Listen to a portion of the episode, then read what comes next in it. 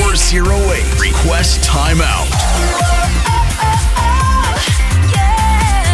Tip radio. さあということでということで、はい、えお久しぶりですねお久しぶりですねうん今年初めてまさかのマジっすか 何そんなに長い間空いちゃったやってなかったですねえ全然ーもうこ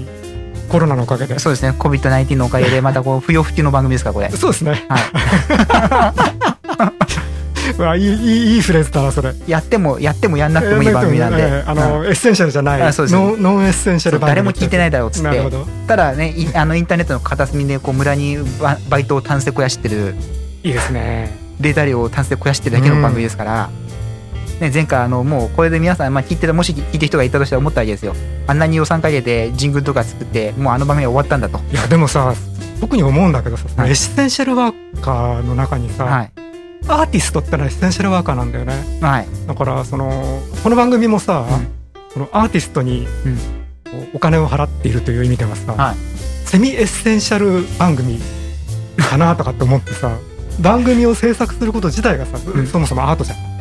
まあまあまあまああまの芸術のアートとも言うし、うんテクニカルなアートでもあるんだけどさあはい簡単にねノンエッセンシャル番組って言わないような気がす一なるほど瞬するんだよねあれですねあの何かを作ってれば経済活動と同じような感じでもあそうそうそうそううっていう話も過去にありましたけどもありましたっけありましたありましたすっかり忘れてますけどそんなこと言ったそん岡山さんが言ったんですよなこと言った言ってましたよ何かを作ってれば経済活動であるっていう記憶にございや言いそうだねでもなあの人ね過去の自全分く記憶にございませんそうあの一昨日の自分は他人ですから、あそうですね、えいつまでもあると思うな親と金と自分の記憶っつっあて、そうそうそう 前は1週間だったんだけ どね最近はもう一昨日以前はもうダメみたいなそれは年なんですか年ですよ、結構ほらこう年のせいにしたくないって人もいるじゃないですかそういうのが、こううん昔からだよみたいなうん、自分ではそう思ってますけどねあまあそうなんですね、うん認めてはいないですねじゃあ年といいうやこいやとを自分ではそう思ってるんだけどあそう思ってるっていうのはどっちですかえっとそれは年のせいだってことを思あってください年ああの前からそんな記憶力がいい方じゃないんだけどさ、はい前は1週間くらい覚えてたなるほどそれが最近は2日になってるわけで、はいはいだからこれはもうそその違いは間違間違いなく年のせいですよああなるほどじゃあそのえっと5日間ぐらいの短縮は年のせい年のせいえ1週間で忘れちゃうってのはそれは昔からだから別にいや使用ですってまあだからそうそう使用ですそうこれはうん、バグそういだうバグではございま せんございませんあ古いフレーズだなそれ懐かしいなはいそ今んということで、はい、今日も始まりました日も始まりましたえーよ、まああのリ不クエ要ス不ト急タイムアウ不要ト不急の、は番い、組エッセンシもうャなんルなんだっけ番組の名前忘れちゃったよあ408リクエストタイムアウあトそうそうそうはい、はもうあのこうね季節番組もしくは年一番組と化しているもう次はまたチャットライブなのかなみたいなおおそういう季節ですねあでも9月ですからねおお9月ですかあっという間にもうなんか今年ねだって前回やったのがクリスマス配信でしたからえもう9ヶ月もこうほったらかしてるわけですよえこそうねらそらカビも入るもわうな第何波のこうもうなんかオミクロンなんだかなんだかよくわかんないオミクロン BA2 BA2、 BA5 か BA5、あとなんか2.75みたいなこう刻んでるのもありましたけど、おうあとあれですよね、あの、オミクロン流行った時にすげえ、ね、あの、これ前に番組で言ったかもしれないですけど、すげえいいな、あの、わかりやすいなと思ったのは、なんか一番最初オミクロンが出てきた時に、確かその、ホテルかなんかで、部屋の向かい側の人がかかったら、自分もかかったみたいなのがニュースになったんですよ、一回。あそう一番最初。で、それを見たネットのコメントがすげえいいなと思ったのが、うちの Wi-Fi より飛んでるっつ って、確かにわかりやすいと思って、うなるほど、オミクロンっていうのはこう、うちの Wi-Fi より飛ぶんだみたいな。んなるほどえそれ日本の話確かにあいや外国だったと思う別の話はああ出始めたい出始めの本当に頃に、そのオミクロンってのはやべえ感染力高えぞっていうのをあ言うためあになるほどそうなのニュースかなんかで、うんなるとほど書いてあってあ確かに分かりやすいなみたいな、んあとこの間なんかネットのニュースで読んだのはなんかコロナをもともとのコロナをカップヌードルに例えるとあなんかアルファ株とかベータ株ってこうカップヌードルシーあシーフードヌードルとうんか、カップヌードルカレーヌードルみたいな感じだけ どなんかこうオミクロンっていうのは、うんの BA.5 っていうのはもうなんか肉出しうどんぐらいになってるっていうあもうカップヌードルに肉出しうどんぐらいの違いがあるみたいな書いてあってなるほどなるほどなと思ったんですけど、あそういう説明もできるねなるほどもう確かにもはやカップヌーもうあのヌードルなのかみたいなうんうん違いがあるって書いてあってもあうなパるスタほになどってとるかもしれないあそうですよ本当にもうカップヌードルペペロンチーノになってる可能 性も、うんいやお本当にそのぐらい違うかもしれないねうんだあなるほどそういうことがあってなんかすごいしっくりした説明というか、例えというかなんかほらデルタぐらいまでの時はコロナウイルスの編集,、はいはい編集みたいなはいはい雰囲気だったけどオミクロンがだんだん普及してくると別物じゃないみたいなはいはい感じがあったよね。なんかすごいねあのこうだって症状もちょっと違うじゃないですかもう肺炎は起こ起こしにくくだていぶだい喉ぶで症増状がえ軽ますくうん、だいぶ軽くなってその代わり感染力は高いです、うあれどうなんですか結局橋川超えてるんですかね超えてないと思うまだ超えてないですか多分超えてないといやあんまり最近ニュース見てないから分かんないんだけどさはい橋川橋川あれかなり傑作だからでも傑作の割にはそこまでこう爆発に増えてないですよねコントロールしてるからいやそのじ人類がその橋川をコントロールする方法を知ってるかああそうなんですら、ね、うんあれコントロールしなければ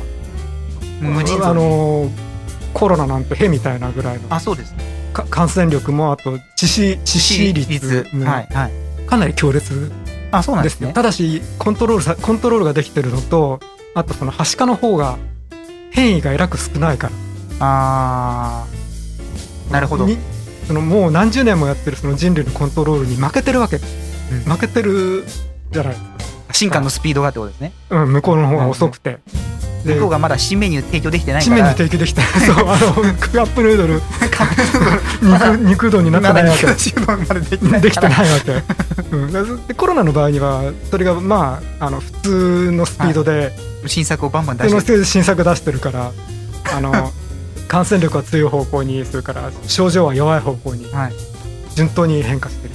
そうですよね症状が落ち着いてきてますよねなんかこう人間世界に馴染んできたというかなんそうそうそうあのお互いにうんこう、なんていうの仲良く、そうですね仲良くする方向にいってそうるじでゃすないよねもうだいいウイルスっていうのは高い感染力ほどほどの致死率ですからね本当に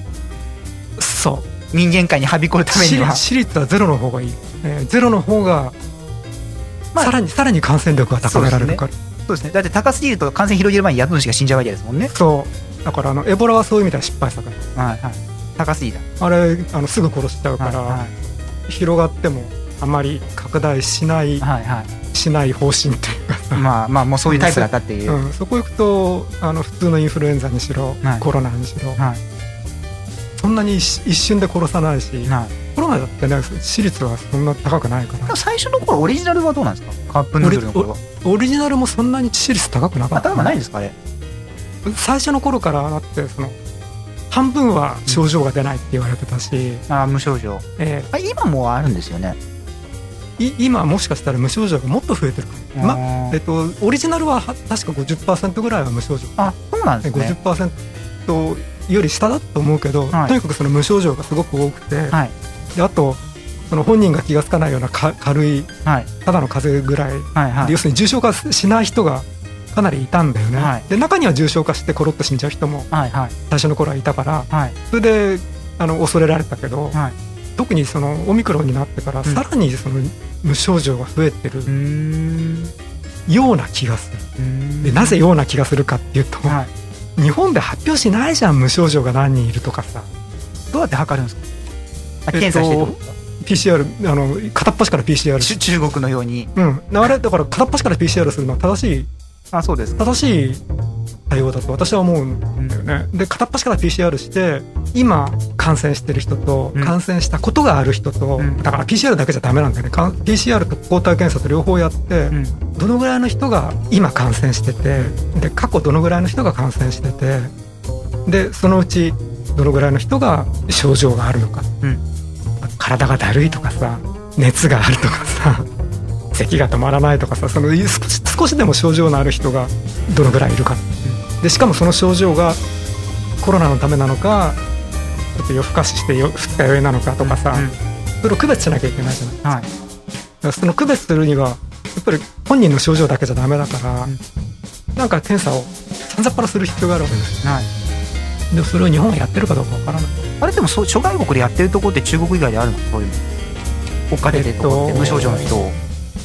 韓国がやってたあ韓国やってたんですかやってたへえでもしかしたら台湾もやったかもしれないあそうですか割とやってるんですねじゃあやるのが普通の政府ですうんでただねその全員をやる必要ないわけだよね、はいあの世論調査と同じで、はいあのサンプリングでいいわけ、はいそそれやるのはただとはいうもののサンプリングでもある程度正確な数字が欲しかったらそれなりの人数をやらないといけないからやっててほしいんだけど日本でそれやってるってあんまり聞いたことないあでもほらなんか東京都とかだと無料のこのなんかコロナ会場をややっってとるじ始ゃなめいでたでしょ、すかはいちょっと目的は別だけどねまああれはちょっと違いますけどねでしかもサンプリングするんだったらその症状のある人だけを検査するとかさ、はいどうしたらサンプリングにならないわけではいある人もない人もとにかくその道歩いてる人みんな捕まえて道歩いてない人も捕まえてあの警察の検問のように検問のようにいや検問だとその検問に近づいた人しか捕まえないじゃんはい来ない人も捕まえなきゃいけないわけで、ねはいはい電話世論調査みたいにさ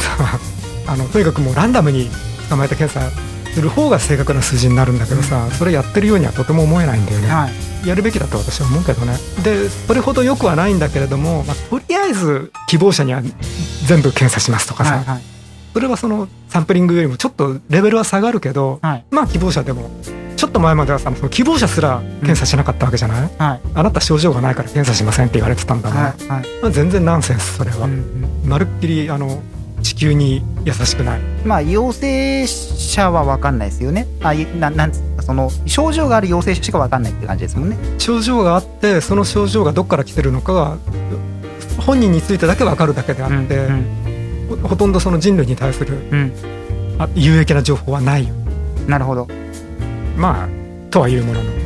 いんじゃないですか何が何が何がいいか分からないけど肉肉出しどうな肉出してたあそうです ねだからあのおおオミクロンは、うんそのデルタの時はあんまり分かんなかったけどオミクロンはそういう意味では本当に正しい方向にまあ人間とこう調和できるようにあのええあの仲良く仲良く共存できるようにそういう点では結核さんはまだで核はああ違う違うはしかはしかあはしかねはしかはまだ、うんはしかままだだそこまで進化してないそこまでいってなくうんあの人間の攻撃に抑え込まれてるてなるほど部類でただ攻撃に抑え込まれてそれであのおとなしくしてるってのもいい方法かもしれな いでほら攻撃されてさ負けちゃうやつがいるんだよね根絶やしされちゃうあの天然痘がそれでほぼ絶滅してしまったじゃないですか、はいはいで今度なんだっけポリオですかポリオあれを絶滅しようとかいうあポリオは結構前からでもやってません2000えとりあえずあれですよ前前からやねってますアジア地域ではなんか根絶したとかししなかったとかなんか違いまアしたっジけアは残っあれ残ってんでしたっけ、残ってる日本はほとんどなくてアジアなのにほとんどなくて北米もほとんどなくて、だからもう根絶できるんじゃないかっていうふうに WTO は見て見てるんだけど、うん根絶していいかどうかっていうことを言言ってないんだよね私天然と根絶したら間違いじゃないかと思ってるんだけどあそうですかん、それなぜ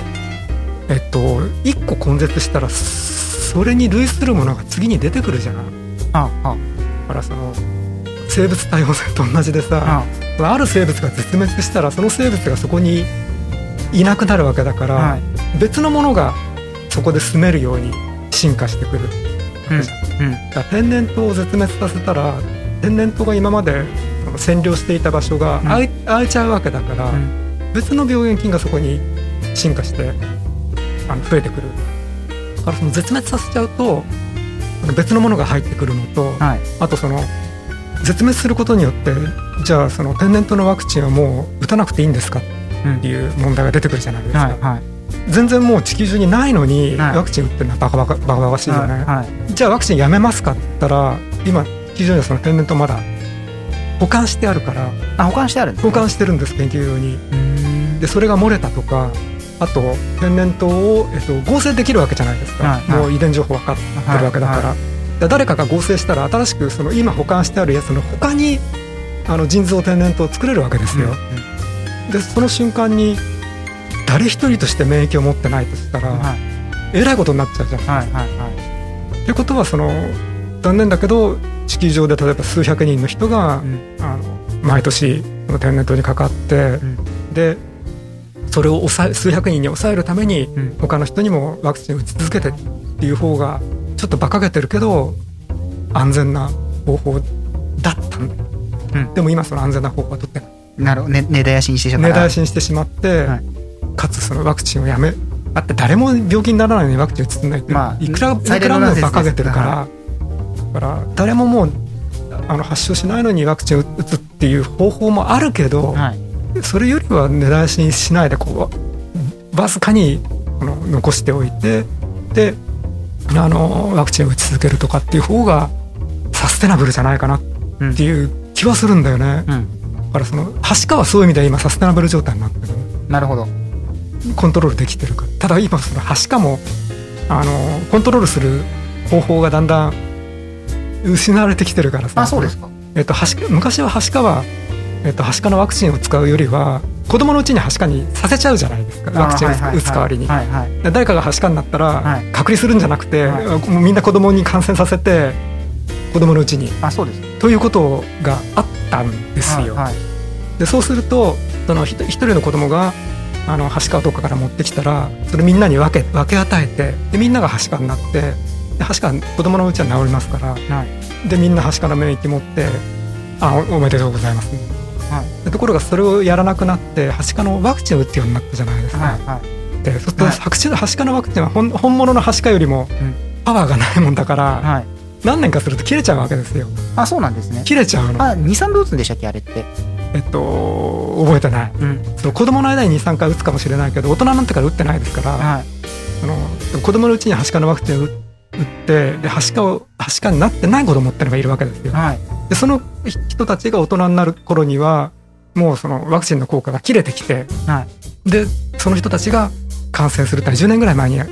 問題になったそのパターンです。あそうなんですねええはあはあでその大人になってからはしかに感染してでどういう理由か知らないけどその大人にとっては怖い病気うんなもんだから、はい大問題になっはいはいたんですだから大人もそのはしかのワクチンを打たなきゃ要するにはしかのワクチンを例えば10年ごととか、ね、はいにこうあのリフレッシュしなまあきゃ定いけ期ないっ的てにいう打つはい話が出てますよね。うーんあそうなんででですねそれはその子供の時にあのはしかをそのみんなで分け与えるっていうことをやらなくなっはいはいはいてやらなくなったのに、えっと、そのワクチン自体がそこまで出来が良くなかったうーんまあまあそれが普通だよねその10年もすりゃ、まあまあそうです切よねれちゃうのがはい普通のワクチンだから、そういうことがあって、うんえっと、今はしかはそういう意味ではもしかしたらうん今後増えちゃうかもしれない。うんただ、お抑え込み方がそれよりもそれよりも古い抑え込み方と今のそのワクチンを使った抑え込みとか、うんうんまだその古い方法に近づくほど進歩してないっうんうんうんていうことなんだと思うんだよね。なるほどだから私は絶滅させるのは良くないうんと思ってる。だからコロナの場合にはね向こうから、あのもう歩みね寄ってくれてるそんでうそうそうあの新メニューを続々と開発してくれてるから続々開発してあのんソソフトソフトで感染力の強いやつ そうですね、ええお客様の飽きのこないようにおこ客さんそううそうそうそうそうそうやってるから手を返しだから品を返なかなかなかなかいいいいいいパターンそうですね新作肉だしうどんも今全国で大ヒット中です から、あのパターンをじ人間が覚えればねはそれこそその100年に1回ずつのインフルエンザもい、でもたもうちょだっともうちょっとこうおとなしくできるかもしれない、ただあれじゃないですかコロナの場合はこう食べ続けてるわけじゃないですかうん、いわゆるカップヌードルのどれか食べれば終了じゃないじゃないですかそうですねシーフードヌードル食べなきゃいけないし肉だしうどん食べなきゃいけないしそうですね新製品は全部持たなきゃみたいな、えアップル信者みたいになってるじゃないですかえただねえっとそこはね実はよくわかんないんだけど例えばオミクロンが感染が広がってる時にもう昔の株なんてあの駆逐されちゃってるじゃないですか駆逐されてますだからむしろじあれ自分で自分を駆逐してるじゃないですか生産終了してるわけじゃないですかもうんでねうもう今時カップヌードル売ってないですからあそういうことなんはいでということは今からだったら、うん例えばそのデルタ用のワクチンはいらないわけですよそうですねアルファ用のワクチンもいらないわけですよそうですねオミクロンだワクけチンだけそうですそうですオミクロンだけやってコントロールすれば、はいだから申し訳ないけどそのファイザーの古いワクチンを打った人はもうい今となっては私は役立つそのワクチンそ役うですね立たずだろうなとは思ってるのねだって流通してない製品のものを売ってもしょうがないでしょそういうことなんですすそういうことなんですで、まあ、もちろんそのじゃあその古くなったんでもう捨てますとは言えないから、はいあのなんとか理由をつけてまだ効果がありますとかさ デルタ、うんあのオミクロンでも効果がありますとかっつっうんてワワクチンを打ち続けてるけどまあそれはそれで、まあ、効果ゼロじゃないからね、はいまあいやったっていいんだけど、まあねあんま言りうても結局カップヌードルですからあんまり賢くないあんまり賢くないよまあね、まあなんかごごてごて感はありますよねうん、それこそあの今までのインフルエンザワクチンがそうだけど、はい要するに外れたらあまり効かないわけじゃない、はい予予想が外れて、はいそそういうその今予想外れ状態にまたな近づいてるんじゃないかなって気そうは。考えるとでもインフルエンザってあんまりその新新種って出ないわけですよねなんか A 型 B 型 C 型みたいなもののどれかが流行るかなみたいな感じなわけですよねけど毎年新種あれは新種なんですかあれは毎一応年新種ただしその新種だけど、えー見下しうどんほどの変化はないいやもうちょっと変化大きいかもしれないまあそうです新新種なん毎年新種なんだけど A が出る確率が何パーセントで B が出る確率で何パーセントとかなんかそのそのぐらいのうん予想はしてるけど例えば A の何が出るかは出てみないと分かんないわけじゃないでもそれは既存のものなんですね新新商品じゃないえでーと既す存じゃ新商品です新商品なんで新す商品ですシーフードヌードルバージョン3みたいな感じなんですえあそうなんでえすよただ新新種ですただシーフードヌードルぐらいであってこう肉出しうどんみたいになってないわけですよねうー肉肉出しうどんの新種とシーフードの新種が出てきてる、ああそういうことですよねだかえら今まで聞いたことのないような聞いたことないような日日本そばみたいな感じで出てくることはないわけですよねないですカップヌードルに日本そばが登場することはなくてあのええあのインフルエンザのいくつかある中のこう仲間のうちの大兄弟どみたれいなかのがどれかがニューバージョンで出て出くてるくるだけなんですねちょっと中身改良しましたみたいなで毎年出てくるから毎年かかるんですはいはいはいあれ去年のやつ使ったら、はい皆さん免疫持ってるから、いあんなひ広がらないんうでーす、んでも去年と違う新フレーバーがあるもんだから、はいはいえっと、毎年皆さんにこう広がることができる今年はイカ増量しときましたよみそたいうそうそうなそうそれで広がるわけです そのどれが出るか向こう向こうもみんなねすぐに情報開示しないかはらいさはい今年はこれかなみたいな感じであの半年前から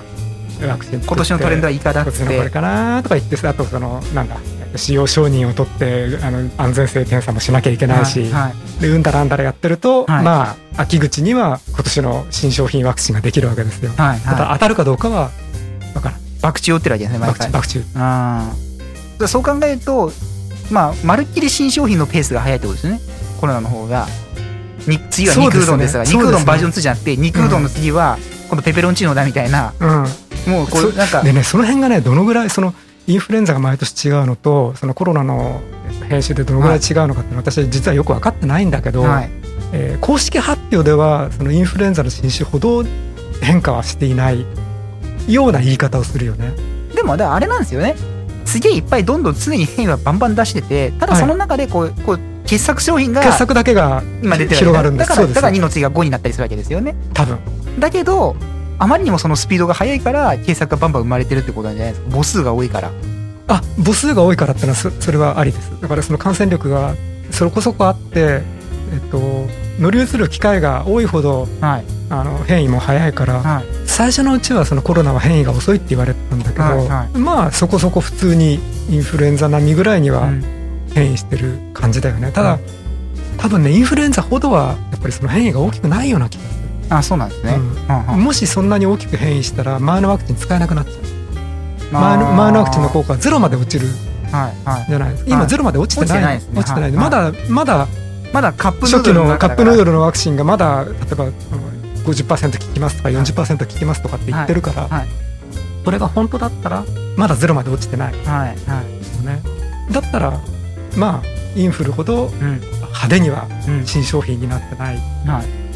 いという気はするようんうん面白いんだけどでもさい最近あんまりもうその情報 情報見なくなっちゃったからなんだかよくわかんないけどうんうん1年ぐらい前の情報をそのまま思い出すとそんな感じうんなるほどということでということでなんでこんな話になったんだっけまあいいや、まああエッセンシャルエッセンシャル番組だでですねさっと話が変わりましてですねここからじゃあちょっと乗り物話ということでお久しぶりに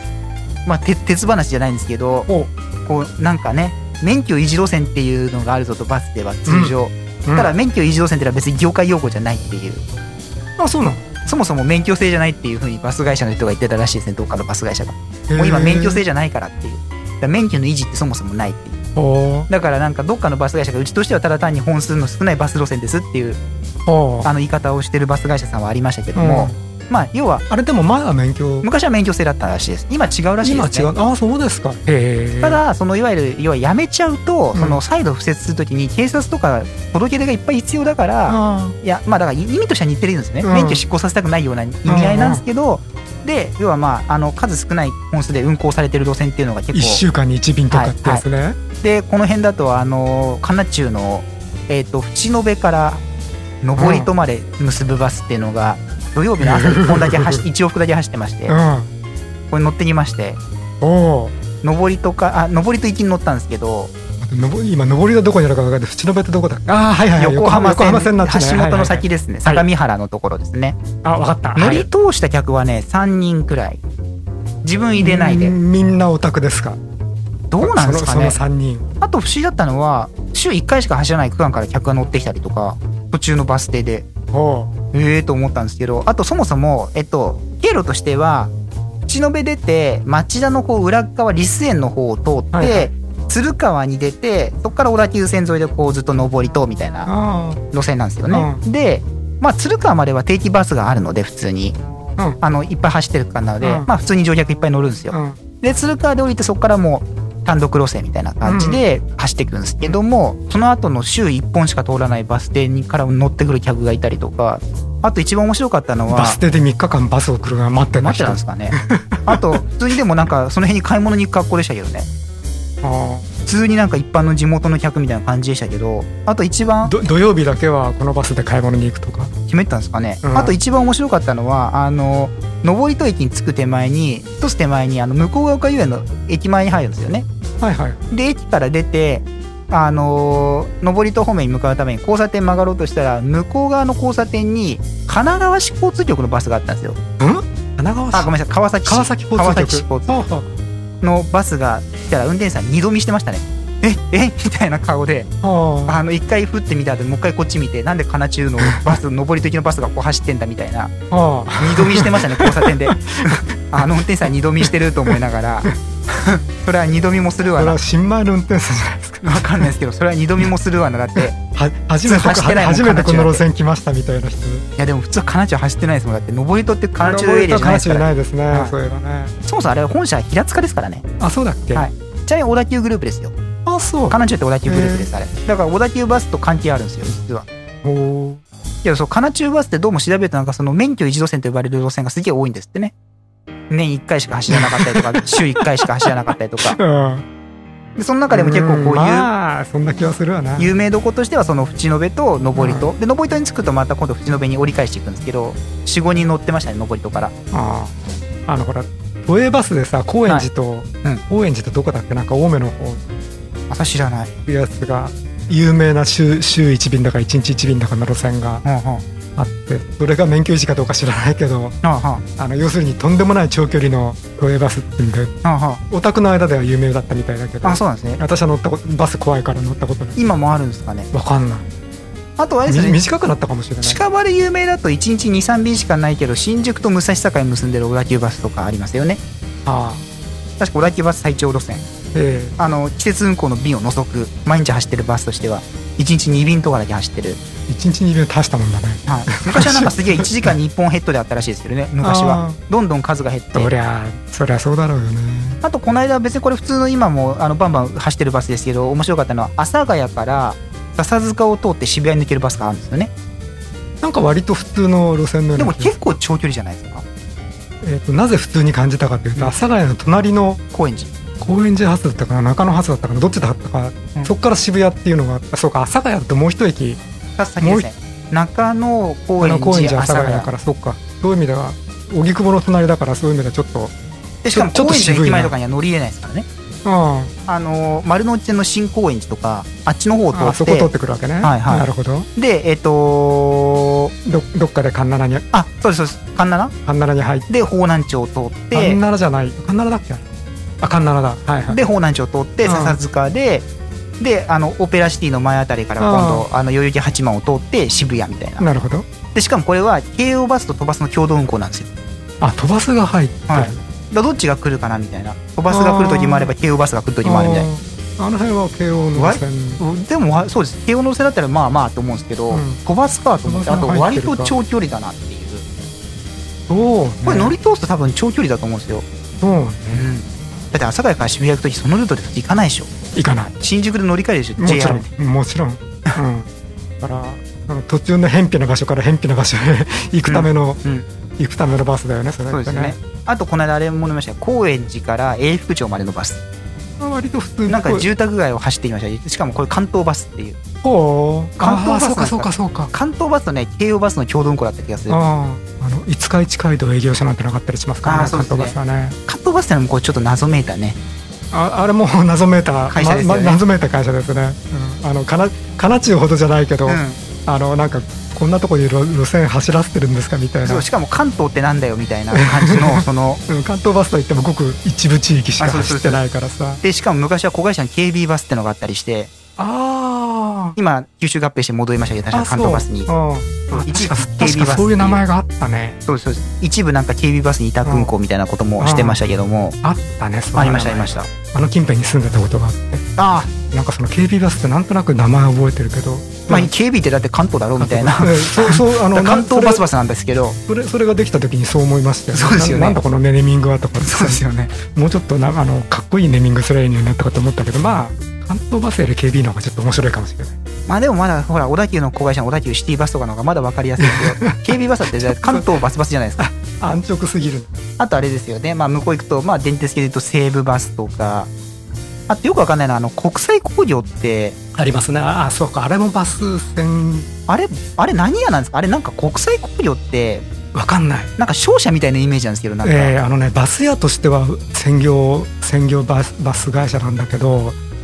名前からしてなんか他のことやってそうそうななんですよなんか会社が会社だしあとその国際工業は、うんえっと、長野健二さんっていうそのロッキード大昔のロッキード事件の時に有名になったはい人がその国際工業はだったんだよね。え経営者だったってことですかそれもね実はよく分かんなくて変な要するに普通だとさその取締役とかさ、はいえーなんだ会長とかさ、はいそういう役職なのにえっと彼はねどちらでもなくて会社の主車種という立場だったの、あうんで国際工業車種長長野健二氏がそのロッキード事件でなんたらかんたらっていうニュースが散々流れたーうーんそれ以来その国際工業って会社が何の会社だかよく分かんなかったのうん確かにバスも運行してるし鉄道はやってないし、うんうんでもそのロッキード事件で出てくるよほどの、うん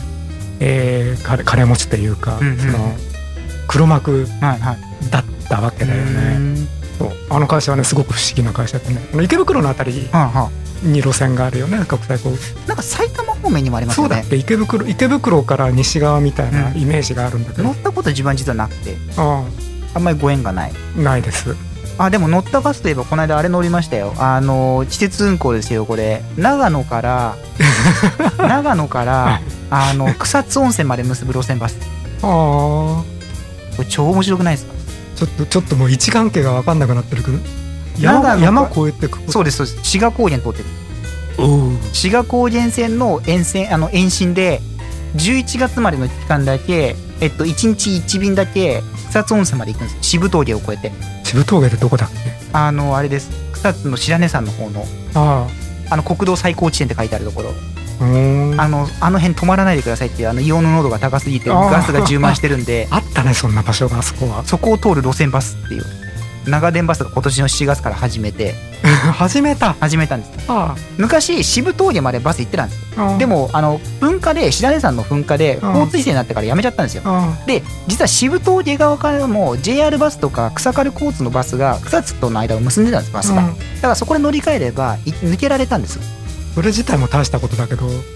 まあそれなをんですけどそれがあの噴火でやめちゃって、え両方とも休止してたんですよ、うんそしたら突如今年長電バスが草津温泉までの便を1往復やりますと延伸してあなかなか乗り応えのあるいい感じでしたよあの し渋峠のあたりすごいっすねあれあそうなんあか当然当然あの持ってきた持ってきました大涌谷のすごいバージョンみたいなもっとあもうすごいですよ煙の中を走っていくみたいなあああれはね乗り応えのある久しぶりにおおと 思うああの逆の方はこう、す好き好んでいくからいいけどさ、う乗務員大変だ運ね転手さん大変ですよ何日かに一回そこ取んなきゃいけないわけじゃない超長距離ですよおうちょっと写真が今こういいねありますよこういうところを通ってるこれ言いようがこれもそこであのバスが車両故障しましたなんつったらどうすんだろういねやヘリコプターで救援に来るとかうでしかもこれあれなんですよあのペイペイ払いに対応してるんですよほうキャッシュレス決済にほうただ渋峠バス停では対応しませんって書いてあってなんで渋峠だけできないんだろうなと思ったら多分携帯電波が届かないおーもう渋峠はなかなかすごかったですよ国道最高地点って書いてあってあんだからでなんで季節運行かっていうと冬季の間はこれ通行止めになっちゃうんですよ、こうこんうんうんああの寒いな雪が多く雪て、でねうんええなんであの季節運行なんですけど、うんまあとにかくすごかったですでそれも端から端まで乗ってる客が あ私含めてもう一人しかいなかったですしかも全区間通してプチノブよりもさらに少なかった全区間通してそれしかいなかったですおうこれもう廃止かもしれないです免許維持どころかもう廃止になっちゃうかもしれないすぐうん何年持ちますかみたいな、あそうですすそうですそうですうんじゃあそんなとこですかはい温泉コーナーで音声コーナーですか行きま すか予習をしようとしたらすはいできなかっ たというじゃあ温泉コーナー、はい行きましょ Spa up the feel good. Feel good. Tip radio. Tip radio. お来たぞう温泉入ったらやるコーナーさあということで、はいえーここからはですね、えー、夜町リクエストタイムアウトそして温泉入ったらやるラジオとの、 BGM がいいなえー、2番組同時再送集ということで、はいえーご参照います私が太郎でございましはて、い岡山ですはい。ということで、この番組は408リクエストタイムアウト並びに、温泉入ってやるコーナー、温泉入ってやるコーナーですね、この部分は。えーこのコーナーはどんなコーナーですか、岡山さん。えー温泉好きの太郎がはい温泉に入ったら、はいえー点数をつけるあ、そうです。はいあ、一つのワードがですね。画期的なコーナーであす。画期的なコーナー エッセンシャルなコーエナーッセンシャルなコーナーです。はい。そうですね、はいということで、もう前回どこ行ったかも、ちょっともう怪しいぐらいですけども、前回どこだったかって記憶ありますかあー日光方面あまあ、世界にちょっと違うんですけど、栃木県ではないんですけど、でも合ってます、合ってます。そうです、そうです、そうです日光の向こう側そうです。そうです、そうです。ということは福島から入ったかな違うかなあの辺り福島県の会津若松にある、お近い東山温泉でしたね。の章介の宿っていう。滝の湯内にある、えっと、離れ松島閣っていうあ、ちょっとあのすげえねね難しいよネーミンみたグがい難しいなとこねところでしたよねはいうんあったあったっていうところが前回でした。いで、さあ今回。今回は、はいえー長野県あ上田市あえーえーっと上田市いいですよ、いいですよ。なんたらなんたらの、えーっと花の湯違 うな上田市上田市、上田市、いいですよ、いいですよ、いいです上よ田。市までは覚えてんだけどなんだっけな上田市うーんダメ上田市にある、えっと、別所温泉あで別すね。所温泉はい別所温泉にある、えー旅館が花屋さん。はい。そうややこしい名前のそうなんです。ということで、えっ、と、こちらに入ってまいりまして、で、今回実は、あのーまあ、ちょっとまだコロナ流行ってるというところで、なんと1名様向けのそのね、あの、離れの、この旅館って、あのー部屋にお風呂がついてる部屋が何個かあるんですよ。離れっていう名前の。あで、なんか安く泊めますよプランがあったのでお、うちょっと行ってきてみましあた。はいで、行ったのはもう5月なので、うんだいぶ日が経っているとそうですねははいい、ちょっとあのね、あのー収録まで時間がありましたからそうねですね、はいオミクロンっていうこう肉出しうどんが流行ったことによ って、肉出しうどんの流行によってですね、こう収録が不要気の番組として延期しておりましたのそうででした、ねというところで、はいとりあえずですね、旅館の紹介とかの紙は、で、実は行く前に、まあこれ過去なんですけど、パンフレットを送ってきてもらったことがあって、おーパンフレットありますので、ちょっと岡山さんにはちょっとそのパンフレット見といていただいて、このパンフとさ、はいウェブサイトの情報と多分同じだと思いますよ同じで、えっと、パンフの他になんかその、旅館の案内みたいな紙ももらったので、おうそちらをちょっとじゃあ先読み上げておきますね。はい、はい普通のあ、え普通の旅館だけどこれこの天井面白いね申し上げます、はい磨かれた100年と琥珀色のぬくもり大正ロマンの奥深さと日本の四季が、えー心に舞う宿大正6年、えー1917年創業6500坪の敷地に点在する木造建築1500坪棟ごとに渡り丘で結ばれほぼ全館が登録有形文化財指定の宿です当時の建物をそのままに伝統を受け継いでまいりました部屋は作り間取りがそれぞれに違い当時の宮大工が手がけた意気込み遊び心を垣間見ることができますなるほどで、移動班に歩兵とありまして、い、増築を重ね、緩い傾斜地に立つため、1階でも段差がありますので、ご心配の方はご相談くださいと。うん建物は平屋一部2階建てですが、エレベーターの設備はなくバリアフリーではございません。うん建物の構造上、館内ではお静かにお過ごしいただければ、え公人です。うんロ大正ロマンの宿として、調度品も当時の趣のあるものを備えております。テレビ、過去 BS は映りません。は、うん部屋に調和する小型で目立たないもの、電話もダイヤル式、明かりは柔らかな電球色の白熱灯で落ち着いた100度に保っています。また、フロントロビーにてのみ Wi-Fi ご利用いただけます。うんあ、お風呂は離れのお部屋のお風呂を含め、すべて源泉かけ流しでほんのり硫黄臭がする単純硫黄泉です。うん体の芯から温まり肌に柔らかな温泉です大石風呂若草風呂露天風呂がございますアルカリ性泉 pH が8.9軟水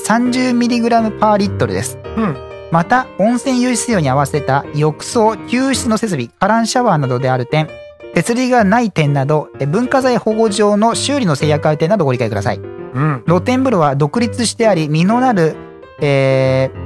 うん実のなる雑木に来る鳥の声などを楽しめ自然林の中の温泉をご堪能いただけますうん離れは温泉付き客室でいながらにしてかけ流しの源泉を楽しめ最近では少なくなった人気のお部屋ですうん本館のお風呂には内風呂がついていません2料理は旬の食材と出汁にこだわった料理を手作りで和の繊細さが際立つ懐石料理です本来の日本旅館の食事付きの奥深さをご堪能いただけますうんをチェックイン15時えー18時までにご来館くださいチェックアウト11時これ珍しいんですよ10時チェックアウトじゃなくて11時なんですよ、で夕食は18時18時半開始朝食は8時から8時半8時45分開始ですうん夕食は離れのお部屋にお泊まりいただいた際には4名様までお部屋5名様以上個室にいて本館のお部屋に泊まりいただいた際には2階会食場食堂またはダイニングにてお楽しみいただけます朝食は2階会食場食堂またはダイニングにてご用意いたします露天風呂付き離れは夕朝食ともにお部屋にてご用意いたしますへ全館禁煙でございます、おえー喫煙所は1階玄関ロビー近くにございます。洋室はございません。簡易ベッド2台、車椅子2台、宝座椅子9台のご用がございます。本館はお部屋にドライヤーの備えがなく、フロントには貸し出しております。全室、洗浄機付き手洗いが完備されております。うんえー自家用車、駐車場、30台無料。電車は別所温泉駅より徒歩5分です。最寄り、インターチェンジ、上信越だと、上田菅平インターチェンジ、坂木インターチェンジ。中央道長野道ですと、諏訪インターチェンジ、岡谷インターチェンジ、松本インターチェンジ、あずさ川、べ別所温泉サービスエリア、スマート駅ってど IC、何何線だっ ETC けえー、車載車限定。あカットさんちょっと待ってください、それ。順番にやる から。順番にやるから、ちょっと待っててください。わ忘れちゃうんだもんはいえー松本、えー、家庭言ってるんですかね温泉からは、えー平井寺トンネルっていうんですかねお経由してください。カーナビが細い山道を沈むのに注意ということですね。あで、何ですかあ忘れちゃったもんなんか別所温泉が何あ線だみたいな別話に所なって温た泉駅ってのは何何線の駅別所温泉はですね、こちらご覧ください。これちょっとまだ古いですけど。別所線電車時刻上田電鉄はいうん上田電鉄別所線です。昔は上田交通別所線だったんですけども、えっ、と、電鉄部門を切り離しまして、会社化しまして、上田電鉄になりました。うん乗って残そう別所線って書いてあるようにですね、まあちなみに東急グループなので、東急の中古車両が走ってまあますな。るほどはいもう大したもんで一日に20便ぐらいあそんなにないの結構都市路線ですよ。あもっとあるわもっとありますよ、だって普通に。うん。あの、で、東急グループなので、走ってる車は全部東急の車です。うんもっと。 1時間に1本よりちょっと多いぐらいの、そうっすね。そううんっす便がありね。ますねうんなるほど田舎の電車としては全部十分随分頑張ってるはい。そうですねはい。上田電鉄の2階からと出発します。うんで、最近、あの、台風の被害で、あの、橋梁が流されて復旧した赤い鉄橋も有名なあなるほど、路線ですうね。ん、なんかご質問は。単純線ってなんだっけえっと、伊予だけ。あで、えっと、さっきもあったように、離れと本館ってあって、離れっていうといかにも離れてるっぽく見えるんですけど、うん本館の客室の中の一部が離れなんです。の部屋の何個かが離れなんですよ。だから別に離れてるわけじゃないんです、離れても。ーなるほどねそこポイントですね。本館の離れセクションってやつねあ、そうです、そうです、そうです、そうです。これ思うけどさ、はいやっぱりそのこうパンフに載せる写真ってうまいよねあの撮り方もうまいし、うん、やっぱりプロがあのエッセンシャルワーカーであるアーティストがやるとこうなるんだろうなって思うよね素人じゃやっぱり作れないもんねこのレベルのは無理と。だと思うな、さっきさその建物の天井の照明がさ、うんこの照明をつけるっていうことを思いつくだけでもやっぱこれ素人にはできないからさちょ、これやめてください。あーいやあの後ほどウェブサイトでご覧くださいってやつなんだけどさなるほど。大したもん温泉がどうというよりもやっぱりその建物として、えーなんだっけ文化財じゃなくてななんか有、にに登なっ録てる有形文化財ですかね。あはーいはいはいはい。それを普通にその営業にも使えてるというところでそれいいことだと思うよねほぼ全館が登録有形文化財指定の宿です。ははいいや営業が続けられることを願っておりますなるほど。はいでですね、交通のご案内とかを行きたいんですけども、インターネットに全然繋がらなくてですね、あれネットワーク接続が切れましたと。切れましした、はいあらまた。ということで、じゃあまだ紙資料である方の各種交通のご案内とか行きましょうかね。はい電車の場合、東京から北陸新幹線で上田です。大体1時間13分。はで、上田からは上田電鉄別所線。うんえー名古屋から JR 中央線長野経由北陸新幹線上田3時間です。もしくは、えー中央線からし、えー、篠ノ井、信濃鉄道上田3時間20分です。奥馬の場合、練馬からだと関越自動車道、藤岡ジャンクション上信越自動車道、上野菅平インターチェンジ、えー2時間10分です。名古屋から中央自動車道、岡谷ジャンクション、長野自動車道、えーどっか通りま して、上信越自動車道、読めない読めない。これは俺も読めない。ないよきっと公職古食です。公職こういう場所があるんですかうん古食ジャンクション。公職市これ、長野県のジャンクションですかあ、そうだね。長野県内へーの市ですね確かね上田菅平インターチェンジうん3時間半ですね、富山から北陸自動車道上越ジャンクション上信越自動車道上田菅平インターチェンジ2時間50分ですは、あもうもう土地の名前全然わかんないわあまあいいですはいで高速バス、えー池袋から千曲バスで臼田上田3時間40分大阪からだと千曲バス京都上田8時間30分かっこ夜行バスウスタってなんか聞いたことあるな、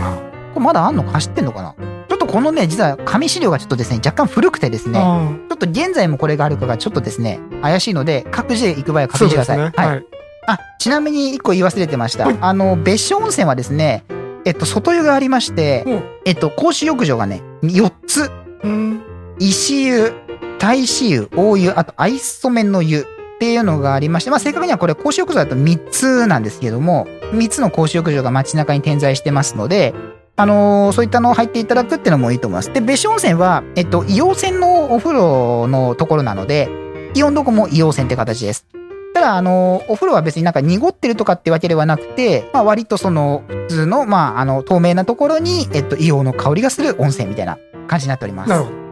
あとあれですね、別所温泉だとあの北向き観音とかがすごいあの有名なところになりますね。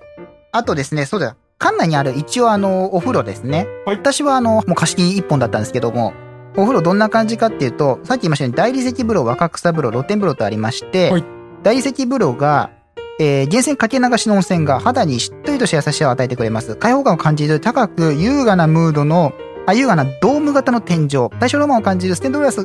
からこぼれる光も美しい大理石造りの内風呂ですということで、ご利用時間、男性が15時から21時45分、女性が22時から夜方10時30分、今のこここですね、これですね。っていう形ですね。で、若草風呂。温まりやすいと言われている伊豆石、伊豆若草石の若草色の湯船が美しく、大きなガラス張りの窓からは緑豊かな、えー、木々の間から柔らかな日差しが差し込みます。開放感あふれる、えー作りが魅力です。ご利用時間、男性が22時から翌朝の10時30分、女性が15時から21時45分。要は、若草風呂とその大理石風呂ってそれぞれ一つの方式建物がななので、えっと、入れ替えになってるんですね。なるほど男女が。はいはい。で、あと露天風呂。露天風呂は男性、女性それぞれあります。ん露天風呂は徐々ある木の回廊を抜けた、えー緑の木に囲まれた場所にございます。小鳥のさえずり、そよ風、若草の香り、緑の中でかけ流しの温泉を満喫してくださいませということで、15時から22時までと、6時から10時30分までという形になっております。はい。温泉の成分と効能もあります。はい3つの湯すべて源泉かけ流し100%生まれたての天然温泉です。湧きたてだからほんのり硫黄の香りがします。単純硫黄泉、低調性アルカリ性高温泉で柔らかな湯冷めのしない温泉です。アルカリ性泉、pH が8.9軟水 30mg パーリットルですということで、抑揚の効能、神経痛、くじき、筋肉痛、関節痛、関節のこわばり、内身五十肩、冷え性、疲労回復、病後回復期、慢性消化器病、持病、健康増進。泉質が単純、えー硫黄泉、低調性アルカリ性高温泉。泉温が50.9度、気温が32度の場合ですね。資格試験ほとんど無,、えー無色透明、硫化水素種を有する。水素イオン濃度、pH が8.8。えー、加水加温の有無は一部浴槽あり。えー湯再利用の有無は全浴槽なしとなっております。はい。で、イオン濃度とかも出てますが、これはいいでしょう。まあいいでしょうすげえいっぱいありますから、こ れ。というところで、お風呂、ちなみに部屋についてるお風呂はこんな感じですね。ウェブサイトに載せてますが、うん大体こう一人入るとぴったりぐらいまあの、そうですね、はい。あのそれほど感激するスタイルじゃないで、ひたすらもうこう温泉に入り放題と。うん入るとこんな感じですね。なるほどはい。朝から晩までこう温泉にもう入り放題。美容のこのかけ 流し。多分これかけ流しですから。はいもうこれね、7回ぐらい入りましたけど、はい それさすがに温泉好きの太郎だけあってはい。7回ぐらい入ります。えーうんちょっと私はその聞いただけでもなんかあ の退退屈してしまうような状態何がでですすかけど退屈っていうのは7回ってってさ7回ですよ、もうこれ。あのひっくり返りそうになっちゃいますもうバンバン入ってください、 これ。もう行ったら、もう行ったらせっかく来たんですから、もうこうバンバン入っていただいてね。うんまあまあよろしいんじゃないでしょうかはいはいということで、なんか岡山さんは今地図をすげえ今、一生懸命ご覧になってますけれども。とさっきさ公職って言ったけどさ本当かなと思ってさ、んあのお蕎麦のさらしなと似てるじゃないまあ漢字が違うけどさあ死じゃなくなったんだ、うん吸収されたえっ、と、な、何ですか公職であの千曲市かなんかにあ、そうなんですか千曲市って元からこういう名前だっけが多分そうだと思うんですよ千曲がりって書くとこですよねう、ん千曲川は昔からあったけどうさ、ん、昔から市だった牛だったんじゃないですあかそうなの違いますわかんないで更科郡ってのもあるしさあそうなんですかやっぱググーなんですねうんまあそれ字が違うけどねここの字だけ同じで、んいやちょっとこの辺の地名は、うんあうわこの辺の地名もあんまり自信がなくてさなるほど変な読み方してるとやっぱりそのあのエッセンシャル放送としては、うんあの間違った読み方は、ああんまりよろしくないので、うんあちなみに住所言ってなかったんですけどお住所う長野県上田市別所温泉169ですはい、はい、全部屋数36室だそうですうん、結構大規模だよ、そうですうね、ん、でさもう一つさはいふと思ったんだけどさなんですかさっきその大浴場のうんドーム型天井っていうところでさ、うん引っかかったわけ、はいで今写真見るとさ、はいこれドームじゃないんだよね、はいえっと半円筒というらしいその円筒をうんこう半分にはいはいどっち方向で半分に切るかによって問題なんですけど、はいその円筒の形が残らない方向に半半分に切るうんというようなうん屋根うんあの昔の東横線の渋谷駅のあの屋根のパターンあー、まあ地上時代の、は地上駅時代、い、はい分かる人いんのかなこれい、ます うんあのパターンはいあれをねあれをドームというのは間違いじゃないかってずっと思っててさはいはいでじゃああの渋谷駅スタイルの屋根は一体何ていう形か、ん半円筒と呼ぶうんこともあるらしい、うんでもなんかあんまりあんまりピンとこないよね確かに半円筒なんだけどでも明らまかあにド言ーわムれてみればそうだなっていでうドームってのはさ、そのボールを半分に切ったのがドームであってさはい半円と呼ばれるね半円はあの半月の形じゃない、はい上限の月とか下限の月とかまぼこ型ねえっとかまぼこをえーまあいいや諦めました ね今諦めたなんかもうあの言葉で表示できないんだけどまあとにかくさその、うえっとこれ写真見るとドームじゃなくてその地上駅渋谷時代のはいはい形なのでこれを私はドームと呼びたくない渋谷と呼びたい。はい。 渋谷型店長と呼そびたそい。こそこはぜひ、うんぜひあの、花屋さんには、もう一度よーくうんお考えいただけると嬉しいなと、うんはいということでじゃあ、うん何でしたっけなんかご質問ありますかと。質問はまあいいや今日はなんかほら、あの、い言ってるじゃないですか。し調べておくと、これはお俺はもっと面白く喋れるっていう。 そう調べたらあの JavaScript が動かなく てさそのトップページしか表示できなかったんだよねでそもそもで見れなかったっていう。うん、でトップページのさ一番下にうんあのメニューが出てくるんだけどさ、はこうメニュークリックしても反応しないわけ、なるほど。うんもで反応しないのはこちら側の責任でう、さ岡山さんそのは門前払いされちじゃうゃんですじよゃね。 JavaScript 止まってるからうん。いけないんでさ、うんだからこれ今そのこの横長のパンフを、うん。パンフの写真見てるとね、うんあのーなかなかいい雰囲気ですよ。うん。岡山さんも泊まってみたい。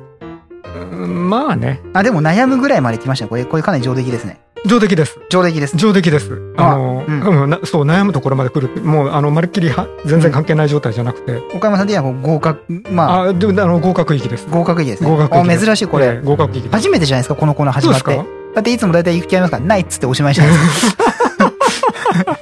行行かないって宣言してんのに、あそうねあれ今回は、まあう考えてもいいからまで、うん、いやこれ合格域合格域です。温泉関係なくてさこの建物、建物を見たいってことでし建ょ物と建物とその写真いやだからその写真がどこまで本本当かにもよるんだあ、けど現さ地、そう、その写真写りを見比べに行きたいってことですか現地。いやえっ、とまああのもし現地に行ったら写真写りと見比べたいけど、ん。でも見比べたいと思うぐらい、うん。この被写体の方もうん面白いよね、よくできてる。よくできてるパンフとして素晴らしいパですンフねと。してもよくできてる、なるほどなえるほーこれはぜひパンフを請求していただいて資料請求するとど。うん。多分そうですね。もらえると思いますか送ってくださいえら。えそうですね。もう電話機がレトロってのも、うん一部のマニアにはこれ結構受けるかもしれない、ずっと来る。えっ、と部屋ごとについてんのこの内線こあ、ついてたと思いますよ。の回転ダイヤル式黒あ、電そう話です黒電話。黒電話は確か黒電話だなと思った記憶があるの部屋にで、ある確かあったと思います。ああそれも大したもんだよねそうですよね。今時黒電話用の内線交換機なんて、んあるかあれあれあああるんじゃあないでるすかかもしれないねいやそもそも黒電話はもう、うなかなかないよねあのレトロ趣味の人が欲しいって言っても、んそこらには落っこってないうん。で、ん黒電話のダイダイヤルに2種類あるのご存知ですかあ、そうなんですかそれなん、なんですかなんですか早いのと遅いのあ、戻りがってことですか戻りがな、それなんで昔遅かったんですみんなあそれじゃあまりにも遅いっつってあ途中から早いのもできたんですあ、そうなんですかへえええ。あの戻るスピードが2倍違うえー、えそれはイライラするってことなんですか戻るのが戻るが遅すぎて昔のは遅すぎてへ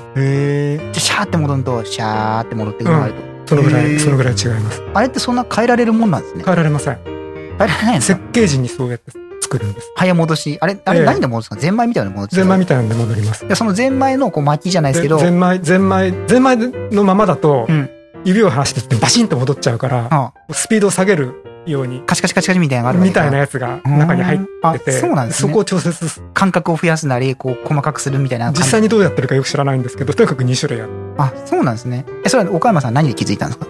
何がその2種類あるっていうのあはこれオタクの間で有名なあ有名な話なんですねえへえでえもまだそれあのおオタクはの間で常識的に等しいでもそれはあれですよね岡山さんがエンジニアになる前の頃の席の話ですよねこれって前の設計ですけどまあこれはもうあのオタク界でいう一オタ般教ク養界でであっはてもう一般教養で一般教養あのあの全員これやらないと卒業で常き識なのい10点ぐらいの卒業できないあそうですええあの入学できないぐらいうのん一一般教養般教養なんですそうねですはい だから写真ではわからないんですけどはいこれそうですねまあ写真では早いかどうかこれ見たらわかんないですから片わかんないですけど場わかんない限りは、えーあのそうあのママニアが泣いて喜ぶ、えーあの400型プロ電話なるほどはい、はい、ということで点数ですはいあ 点数だはいあそうそうそうあ想定想定点数じゃないや予想するんだっけあ予想言うんですかじゃあ岡山さん予想どうぞはいうーんとこれは、うんハンフの出来がいいから、うん88点88なんか強い刻んできますね、はい岡山さん予想88点88てかもう点数いって大丈夫ですこれ、はいじゃあ点数いきますか、はいじゃあ今回の点数ですけどえもちょちょっと待ってその、はい点点数用の BGM がちゃんとあってはいいいですかこれ、リサの皆さんいいですかこれ今までイヤホンもつけずにこう、くっちゃべった人がいるわけですよ、これ今。でね、 今、なんで、急に慌てて BGM を聞くために、慌ててイヤホンをつけた人がいるんですよ。いいですかこれもう本当に。ひどいですよ、こいれ。やいややっぱりあのエッセンシャルはこのぐらいあの柔軟性がない とあじゃあのえ営業成り立たないんでじゃあ点数いきますね。今回は、85点。で、えー今回、久しぶりに、さすがすね温泉です。さすがっすね。さすがっすね。これさすがっすね温泉嬉としいいうこなとで。はいはい。ということで、うんあのーまあ、一応、詳細点数、言っときますと、はいえーまず、泉質が75点。うんで、もう一個が、いつでも温泉に貸し入れ入り放題ということで5点足しといて、うんで、かつ、この大正ロマン溢れる建物、建築ということで5点足していまして、おう計85点。なるほど。で、かつ、やっぱこう、温泉の質も素晴らしいので、こう、さすがっすね温泉ですね。なるほど。はい。というところで、ちょっと3点足りなかったですね。そうですね。はいええじゃあ、私からプ3点だけプレゼントじゃあ、いたし岡ます山さんに好評で3点入れときますか。はい、3点プレゼントということ で、じゃあ、これで、あのー、 88人。 88で、はい岡山さんも泊まってみたい。そうですね。ええあー珍しいまあ、まあ、考えてもいいかな、みたいな。近く行った時は泊まってもいいかもしれない。そうですね。なるほど、なるほど。ということで、はいじゃあ今回はどちらでしたか別所温泉、花屋、あ、何県です長野県、ああ、そ上うで田市。す。そうです。長野県上田市にある別所温泉花屋でございました。ええよく覚えてたね。ということ で、うん。あの、5分前の自分は他人かと思ったら、そこまでまだそうですね、ちゃんと記憶保って記ま憶したにね。頼ってます。ということで、今回は長野県え上田市にある別所温泉の花屋旅館でございました。はい。はい。ええお友達ポイント3点足して88点。 88点、さすがすね温泉でございました。はいはい。ということで、お疲れ様でした。お疲れ様でした。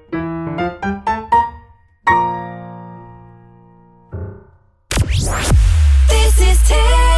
Check for our info. Tipradio.jp.